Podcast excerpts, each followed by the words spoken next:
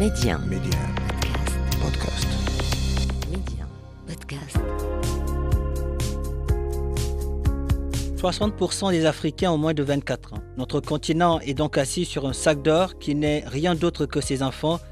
Aujourd'hui, miser sur la jeunesse africaine, c'est miser sur l'avenir du continent. Et cette jeunesse qui ose ne cesse de nous montrer que c'est elle qui détient la clé de l'émergence. En s'appuyant sur la toute-puissance du numérique, ils parviennent aujourd'hui à révolutionner des secteurs prioritaires comme l'éducation, la santé, le transport, l'agriculture et j'en passe, car la liste est très longue.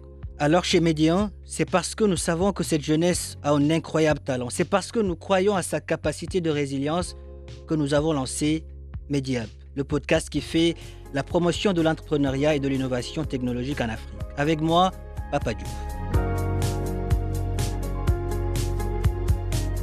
L'Afrique, un continent d'opportunités et sa jeunesse bien plus qu'un trésor. Bonjour à tous, ravi de vous retrouver dans ce nouveau numéro de Média. Dans la première partie de votre podcast, nous reviendrons sur les faits marquants de l'actualité des startups africaines et puis dans l'invité de la semaine, nous serons avec la sénégalaise Ngone Chao, fondatrice de la startup Reoulou ou le temple du vrai goût des céréales. Voilà pour le sommaire tout de suite.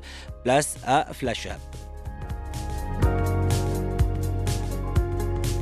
Au troisième trimestre de 2023, les startups technologiques africaines ont obtenu un total de 492 millions de dollars de financement, portant le total de l'année à ce jour à 1,4 milliard de dollars. Cependant, cela représente une baisse de 48% par rapport à la même période de l'année dernière selon Disrupt Africa. Malgré une croissance des investissements au cours des deux dernières années, les entreprises africaines ressentent maintenant l'impact de la baisse des investissements mondiaux compte désormais 65 scale-ups, des startups qui ont atteint une valorisation de plus de 50 millions de dollars selon un rapport de Startup Genome. Les scale-ups sont des entreprises innovantes qui ont évolué au-delà de la phase de start-up et ont confirmé leur modèle d'entreprise. Elles se caractérisent par une croissance rapide, des levées de fonds importantes, une base de clients étendue, une internationalisation, des partenariats stratégiques et des embauches de talents. La place de marché ivoirienne de voitures d'occasion Auto 24 a entrepris une expansion significative dans quatre nouveaux marchés africains, le Maroc, le Rwanda, le Sénégal et l'Afrique du Sud. À peine un an après son lancement à Abidjan, en Côte d'Ivoire, Auto 24 propose des voitures d'occasion reconditionnées ainsi que divers services supplémentaires tels qu'une politique de remboursement de 5 jours, une garantie de 6 mois, un entretien donnant et des plans d'assurance donnant pour tous les véhicules. C'était tout pour Flash Up. À présent, place à l'invité de votre podcast Média. Et aujourd'hui, nous sommes avec la Sénégalaise Ngone Chao, fondatrice de la start-up ou le temple du vrai goût des céréales. Ngone, bonjour et merci d'avoir accepté notre invitation. Vous êtes en direct de Dakar. Bonjour Monsieur Diouf, euh, merci de m'avoir invité euh, dans votre podcast. Ngone, pourriez-vous nous, partager aujourd'hui l'inspiration derrière la création de Reoulou et comment vous avez transformé cette passion pour les céréales en une entreprise prospère? Merci beaucoup, Monsieur Diouf, pour cette question hyper intéressante. Donc voilà, depuis toute petite, en allant à l'école, je voyais nos mamans vendre dans la rue nos céréales locales avec des conditions d'hygiène très limitées alors que c'est des produits qui sont vraiment excellents. Par exemple, tout le monde sait qu'aujourd'hui, de mine, c'est sans gluten. Comment j'ai transformé ma passion euh, pour les céréales en une entreprise prospère? D'abord, je viens juste de me lancer et euh, j'ai créé Heolo, qui est une euh, maison dédiée aux céréales locales et qui propose des recettes gourmandes à base de céréales locales comme le mil, le maïs, le fonio, en, faisant des, euh, des plats comme le lard, le fondé, le tchakri et qui sont livrés chez vous pour vous accompagner dans vos moments de bonheur. Sinon, je viens juste de lancer la marque Alors aujourd'hui dans le monde de la nutrition et de l'alimentation, comment Heulu contribue-t-elle à promouvoir un mode de vie plus sain et une alimentation équilibrée? Heulu aujourd'hui c'est l'Afrique en fait. On est des Africains, on a envie d'avoir un impact en fait sur, euh, euh, l'Afrique. Donc voilà, c'est pour ça qu'on a créé Heolo. C'est ça qui nous a poussé à créer Heolo. Parce qu'on s'est dit, OK, on a des, des, produits qui sont très nutritifs et qui sont très bien et qu'on n'arrive pas à, à, à, valoriser. Pouvez-vous nous décrire quelques-uns des, des, plats uniques que, que l'on peut trouver chez Heolo et comment ils célèbrent aujourd'hui le vrai goût des céréales? Pour vous décrire un peu nos plats, on fait, euh, on, transforme les céréales locales.